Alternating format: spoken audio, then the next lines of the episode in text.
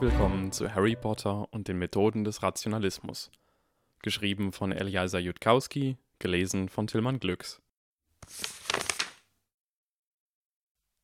Hallo und herzlich willkommen zu einer neuen Folge von Harry Potter und den Methoden des Rationalismus. Wie bei so einem Mammutprojekt zu erwarten, ist es auch hier so, nicht immer ist es leicht, die Zeit zu finden, weiterzumachen, nicht immer ist es leicht, die Motivation zu finden, weiterzumachen. Aber ich denke, die, die Kunst besteht im Durchhalten. Ich habe jetzt äh, lange gebraucht, um wieder die, die Möglichkeit mir freizuschaufeln, hier was aufzunehmen und freue mich jetzt sehr, dass es soweit ist und wünsche euch viel Spaß dabei. An dieser Stelle auch nochmal ein ganz herzlicher Dank an Torben.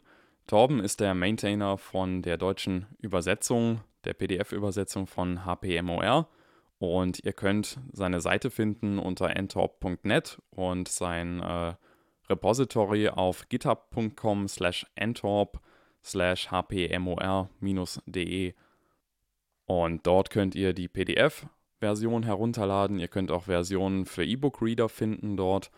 Und am allerwichtigsten ist, wenn ihr sagt, hey, das Projekt gefällt mir und ich möchte irgendwie was dazu beitragen, dass es noch besser wird, dann habt ihr da die Möglichkeit zu sagen, ich lese das Ganze durch, ich reporte, wenn mir da was auffällt, ich melde was oder ich helfe auch gleich selber mit, die Übersetzung zu vereinheitlichen, zu verbessern, etc. Ich denke, da freuen wir uns als Community alle drüber. Und damit Film ab. Kapitel 9 Selbstbewusstsein Teil 1 Abbott, Hannah. Pause. Hufflepuff. Bones, Susan. Pause. Hufflepuff. Boot Terry. Pause. Ravenclaw. Harry schaute kurz auf, um seinen neuen Hauskumpanen zu mustern und sich das Gesicht einzuprägen. Er versuchte immer noch, sich von seiner Begegnung mit den Geistern zu erholen.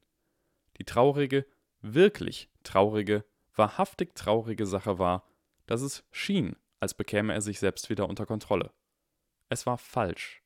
So als ob es zumindest einen Tag hätte dauern sollen. Vielleicht ein ganzes Leben. Oder für immer. Corner, Michael. Lange Pause. Ravenclaw. Am Pult vor dem großen Lehrertisch stand Professor McGonagall, die aufmerksam dreinblickte, während sie einen Namen nach dem anderen ausrief und nur Hermine und einigen anderen zugelächelt hatte. Hinter ihr, im höchsten Stuhl am Tisch, der eher einem goldenen Thron glich, saß ein faltiger, uralter Zauberer mit Brille und einem silbrig weißen Bart, der so wirkte, als würde er fast bis zum Boden reichen, und wachte mit einem wohlwollenden Gesichtsausdruck über die Zeremonie, so stereotypisch wie ein weiser alter Mann nur aussehen konnte, ohne aus Fernost zu kommen. Allerdings traute Harry solchen Stereotypen nicht, nachdem er beim ersten Aufeinandertreffen mit Professor McGonagall erwartet hatte, dass sie hexenhaft kichern würde. Der uralte Zauberer hatte jedem Schüler applaudiert, der in ein Haus geordnet wurde, mit einem ausdauernden Lächeln, das bei jedem Schüler aufs Neue höchst erfreut wirkte. Zur Linken des goldenen Throns saß ein Mann mit verschlagenem Blick und mürrischem Gesicht, der niemandem applaudiert hatte und der es irgendwie schaffte, direkt zurückzublicken, wann immer Harry ihn ansah. Weiter links saß der blassgesichtige Mann, den Harry im tropfenden Kessel gesehen hatte und der gelegentlich in seinem Sitz herumrutschte und zusammenzuckte. Aus irgendeinem Grund wanderte Harrys Blick oft zu ihm. Links von diesem Mann saßen drei ältere Hexen, die sich nicht besonders für die Schüler zu interessieren schienen. Zur Rechten des goldenen Throns saß eine Hexe mittleren Alters mit rundem Gesicht und gelbem Hut, die bis auf die Slytherins allen Schülern applaudiert hatte. Ein winziger Mann mit bauschigem weißen Bart, der jedem Schüler applaudiert, aber nur bei Ravenclaws gelächelt hatte, stand auf seinem Stuhl. Und am Ende des Tischs wurden drei Plätze von dem berggleichen Wesen besetzt, das sie empfangen hatte, nachdem sie aus dem Zug ausgestiegen waren und sich als Hagrid, Hüter der Schlüssel und Ländereien, vorgestellt hatte. Ist der Mann, der auf seinem Stuhl steht, Hauslehrer von Ravenclaw? flüsterte Harry Hermine zu. Ausnahmsweise antwortete Hermine nicht sofort. Sie hüpfte neben ihm von einem Bein aufs andere, um den sprechenden Hut zu sehen, und zappelte so energisch herum, dass Harry dachte, ihre Füße würden vom Fußboden abheben. Ja, das ist er, sagte einer der Vertrauensschüler, der sie begleitet hatte. Eine junge Frau, die Ravenclaw blau trug. Miss Clearwater, wenn Harry sich richtig erinnerte. Ihre Stimme war ruhig, erhielt jedoch eine Spur Stolz. Er ist der Zauberkunstlehrer von Hogwarts, Phileas Flitwick, der kenntnisreichste Meister der Zauberkunst, der noch lebt und vormals hervorragender Duellkämpfer. Warum ist er so winzig? zischte ein Student, an dessen Namen Harry sich nicht erinnerte. Ist er ein Halbblut? Die Vertrauensschülerin sah ihn kühl an. Der Professor stammt tatsächlich von Kobolden ab. Was? sagte Harry unwillkürlich, woraufhin Hermine und vier andere Schüler Psst zischten. Nun bekam Harry einen überraschend einschüchternden Blick der Vertrauensschülerin ab. Ich meine, flüsterte Harry, ich habe kein Problem damit. Es ist nur, ich meine, wie ist das möglich? Man kann nicht einfach so zwei verschiedene Arten mischen und lebenden Nachwuchs bekommen. Dabei sollten die genetischen Informationen über jedes Organ, worin die zwei Arten sich unterscheiden, verquirlt werden. Das wäre, als würde man. Zauberer hatten keine Autos, also konnte er es nicht mit einem Motor vergleichen. Etwas bauen wollen, was halb Kutsche, halb Boot ist oder so. Die Ravenclaw-Vertrauensschülerin sah Harry immer noch streng an. Warum sollte man so etwas nicht bauen können? Psst, zischte ein anderer Vertrauensschüler, obwohl die Ravenclaw-Schülerin leise gesprochen hatte. Ich meine, sagte Harry noch leiser und überlegte, wie er danach fragen sollte, ob Kobolde von Menschen abstammten oder ob beide einen gemeinsamen Vorfahren wie Homo erectus hatten oder ob Kobolde irgendwie aus Menschen gemacht wurden, ob sie zum Beispiel genetisch immer noch Menschen waren, aber unter dem Einfluss einer erblichen Verzauberung standen, deren Effekt verwässert wurde, wenn nur ein Elternteil ein Kobold war. Das würde erklären, wieso sie sich mit Menschen fortpflanzen konnten, es würde aber auch bedeuten, dass Kobolde kein unglaublich wertvoller zweiter Datensatz war, der Rückschlüsse auf die Entstehung von Intelligenz in anderen Arten als Homo sapiens zuließ, und wo Harry genauer darüber nachdachte, hatten die Kobolde in Gringotts für ihn auch nicht wie eine völlig fremdartige, nicht menschliche Intelligenz gewirkt, nicht wie die Dirdir oder wie Puppenspieler. Ich meine, woher stammen Kobolde? Litauen, flüsterte Hermine geistesabwesend, während ihre Augen immer noch fest auf den sprechenden Hut gerichtet waren. Nun lächelte die Vertrauensschülerin Hermine zu. Schon gut, flüsterte Harry. Am Pult rief Professor McGonagall. Goldstein Anthony! Ravenclaw! Neben Harry wippte Hermine so kräftig auf ihren Zehenspitzen, dass ihre Füße tatsächlich mit jedem Schwung vom Boden abhoben. Goyle Gregory. Für einen langen, angespannten Moment herrschte Stille unter dem Hut. Fast eine Minute. Slytherin! Granger, Hermine. Hermine schoss los und rannte so schnell sie konnte zum sprechenden Hut, hob ihn auf und rammte das fleckige alte Stück Kleidung jäh auf ihren Kopf, so dass Harry aufstöhnte. Hermine hatte ihm vom sprechenden Hut erzählt, aber sie behandelte den Hut sicher nicht wie ein unersetzliches, unglaublich wichtiges, 800 Jahre altes Artefakt vergessener Magie, das kurz davor war, einen ausgeklügelten telepathischen Eingriff in ihren Geist vorzunehmen und nicht gerade in einer guten materiellen Verfassung zu sein schien. Ravenclaw! So viel dazu. Harry verstand überhaupt nicht, warum Hermine so nervös gewesen war. In welchem alternativen Universum könnte dieses Mädchen nicht nach Ravenclaw sortiert werden? Wenn Hermine Granger nicht nach Ravenclaw kam, dann hatte das Haus Ravenclaw keine Existenzberechtigung. Hermine kam am Ravenclaw-Tisch an und erntete pflichtbewussten Beifall. Harry fragte sich, ob der Applaus wohl lauter oder leiser gewesen wäre, wenn sie irgendeine Ahnung gehabt hätten, was für eine Konkurrentin sie da an ihren Tisch willkommen hießen. Harry wusste Pi bis zur sechsten Nachkommastelle auswendig, weil eine Genauigkeit von 1 zu einer Million für die meisten praktischen Anwendungen ausreichte. Hermine kannte die ersten 100 Stellen von Pi, weil so viele Stellen auf der letzten Seite ihres Mathebuchs abgedruckt waren. Neville Longbottom kam nach Hufflepuff, wie Harry erfreut feststellte. Wenn dieses Haus tatsächlich die Loyalität und Kameradschaft bot, für die es bekannt war, dann würden diese verlässlichen Freunde Neville sehr gut tun. Kluge Kinder nach Ravenclaw, böse Kinder nach Slytherin, möchte gern Helden nach Gryffindor und alle anderen, die tatsächlich harte Arbeit leisteten, nach Hufflepuff. Allerdings hatte Harry gut daran getan, erst eine Ravenclaw-Vertrauensschülerin zu fragen. Die junge Frau hatte nicht mal von ihrem Buch aufgesehen oder Harry erkannt, sondern nur ihren Zauberstab in Nevilles Richtung geschwungen und etwas gemurmelt. Danach hatte Neville einen glasigen Gesichtsausdruck bekommen und war in den fünften Wagen zum vierten Abteil auf der linken Seite gelaufen, wo sich in der Tat seine Kröte befand. Malfoy, Draco, kam nach Slytherin und Harry atmete erleichtert durch. Es schien klar wie Kloßbrühe, aber man wusste nie, welches kleine Ereignis den Ablauf des eigenen Masterplans durcheinander bringt.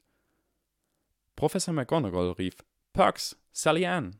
Und aus der Gruppe der Kinder trat ein blasses, verloren wirkendes Mädchen hervor, das seltsam ätherisch wirkte, als könnte sie auf mysteriöse Weise verschwinden, sobald man den Blick von ihr abwandte und alle Erinnerungen an sie mitnehmen. Und dann mit einem so fest aus ihrer Stimme und von ihrem Gesicht verbannten Zittern, dass man sie sehr gut kennen musste, um es zu bemerken, atmete Minerva McGonagall tief ein und rief Potter, Harry. Plötzlich war es still in der Halle. Alle Gespräche brachen ab. Alle Augen richteten sich auf ihn. Zum ersten Mal in seinem gesamten Leben hatte Harry das Gefühl, dass er nun Lampenfieber bekommen könnte. Harry unterdrückte dieses Gefühl sofort. An ganze Räume voller Menschen, die ihn anstarrten, würde er sich gewöhnen müssen, wenn er im magischen Großbritannien leben wollte oder wenn er überhaupt irgendwas Interessantes mit seinem Leben anfangen wollte. Er befestigte ein zuversichtliches, aber falsches Lächeln auf seinem Gesicht und hob einen Fuß, um nach vorne zu gehen. Harry Potter! schrie die Stimme von Fred oder George Weasley und Harry Potter! die des anderen Weasley-Zwillings und einen Moment später der gesamte Gryffindor-Tisch und kurz darauf hatte ein guter Teil der Ravenclaws und Hufflepuffs mit eingestimmt. Harry Potter! Harry Potter! Harry Potter! Und Harry ging vor. Viel zu langsam, wie er feststellte, sobald er begonnen hatte, aber dann war es bereits nicht mehr möglich, schneller zu laufen, ohne dass es unbeholfen aussah. Mit einer vagen Furcht vor dem, was sie dort sehen würde, blickte Minerva McGonagall hinter sich zu beiden Seiten des Lehrertischs. Trelawney fächelte sich wie verrückt Luft zu, Flitwick schaute neugierig drein, Hagrid klatschte mit, Sprout wirkte ernst, Vector und Sinistra irritiert und Quirrell blickte achtlos ins Nichts. Dumbledore lächelte gutmütig und Snape hatte seinen Weinkelch so festgekrallt, dass seine Knöchel weiß wurden und sich das Silber des Kelchs langsam verformte. Mit einem breiten Grinsen nickte Harry erst der einen und dann der anderen Seite zu, während er zwischen den vier Haustischen gemächlich nach vorn schritt, wie ein Prinz, der ein geerbtes Schloss besichtigt. Schütze uns vor weiteren dunklen Lords, rief einer der Weasley-Zwillinge, und der andere Zwilling schrie, besonders wenn es Lehrer sind, und erntete damit allgemeines Gelächter von allen Häusern, außer den Slytherins. Minervas Lippen verzogen sich zu einer weißen Linie. Sie würde mit diesen schrecklichen Weasleys noch über diese letzten Worte reden, da die wohl dachten, dass sie keine Macht hätten, weil es der erste Schultag war und Gryffindor keine Punkte hatte, die man wegnehmen könnte. Wenn die sich keine Sorgen um Nachsitzen machten, dann würde sie etwas anderes finden. Dann, mit einem plötzlichen Schrecken, schaute sie in Snapes Richtung. Sicherlich erkannte er, dass der Potterjunge keine Ahnung hatte, von wem da gerade die Rede war, und Snapes Gesicht hatte sich jenseits aller Rage zu einer Art wohliger Gleichgültigkeit gewandelt. Ein kaum wahrnehmbares Lächeln spielte über seine Lippen. Er sah in die Richtung von Harry Potter, nicht zum Gryffindor-Tisch, und seine Hand komprimierte die Überreste dessen, was einmal ein Weinkelch gewesen war. Harry Potter schritt starr lächelnd voran. Es fühlte sich gut, aber gleichzeitig doch irgendwie unangenehm an. Sie jubelten wegen einer Sache, die er getan hatte, als er ein Jahr alt war. Eine Sache, die er nicht einmal richtig abgeschlossen hatte. Irgendwo, irgendwie war der dunkle Lord noch am Leben. Würden sie wohl auch so laut jubeln, wenn sie das wüssten? Aber die Macht des dunklen Lords war einmal gebrochen worden. Und Harry würde sie wieder beschützen. Wenn es tatsächlich eine Prophezeiung gab und die das vorhersagte. Nun, eigentlich unabhängig davon, was irgendeine blöde Prophezeiung besagte, All diese Leute glaubten an ihn und jubelten ihm zu. Harry könnte es nicht ertragen, sie zu enttäuschen. Zu leuchten und zu verblassen, wie so viele andere Wunderkinder. Eine Enttäuschung zu sein. Seiner Reputation als Symbol des Lichts nicht gerecht zu werden unabhängig davon, wie er sie bekommen hatte. Er würde absolut, ganz sicher und koste es, was es wolle, solange es auch dauerte und was auch immer es ihm abverlangte, auch wenn es ihn umbrachte, ihre Erwartungen erfüllen und diese dann noch übertreffen, so dass sich die Leute im Nachhinein fragen würden, warum sie nur so wenig von ihm verlangt hatten. Harry Potter! Harry Potter! Harry Potter! Harry machte seine letzten Schritte zum sprechenden Hut. Er verbeugte sich vor dem Orden des Chaos am Gryffindor-Tisch, wandte sich dann der anderen Seite der Halle zu, verbeugte sich wieder und wartete, bis der Applaus und das Kichern langsam abebbten. In der hintersten Ecke seines Kopfs fragte er sich, ob der sprechende Hut tatsächlich bewusst handelte, in dem Sinne, dass er sich seines eigenen Bewusstseins bewusst war, und falls ja, ob es ihn wirklich zufriedenstellte, ein einziges Mal im Jahr mit Elfjährigen zu sprechen. Sein Lied hatte sich danach angehört. Oh, ich bin der Hut und mir geht's gut, der einmal im Jahr seine Arbeit tut. Als es wieder still wurde, setzte Harry sich auf den Stuhl und platzierte das 800 Jahre alte telepathische Artefakt vergessener Magie vorsichtig auf seinem Kopf. Dabei dachte er, so sehr er nur konnte, Steck mich noch nicht in ein Haus, ich habe Fragen an dich. Wurde jemals ein Vergessenszauber auf mich gesprochen? Hast du den dunklen Lord in ein Haus gesteckt und kannst du mir von seinen Schwächen erzählen? Kannst du mir sagen, warum mein Zauberstab mit dem des dunklen Lords verwandt ist? Ist der Geist des dunklen Lords mit meiner Narbe verbunden und ist das der Grund dafür, dass ich manchmal so zornig werde? Das sind die wichtigsten Fragen, aber falls du noch etwas Zeit hast, kannst du mir etwas darüber erzählen, wie ich die verlorene Magie wiederentdecke, die dich einst geschaffen hat?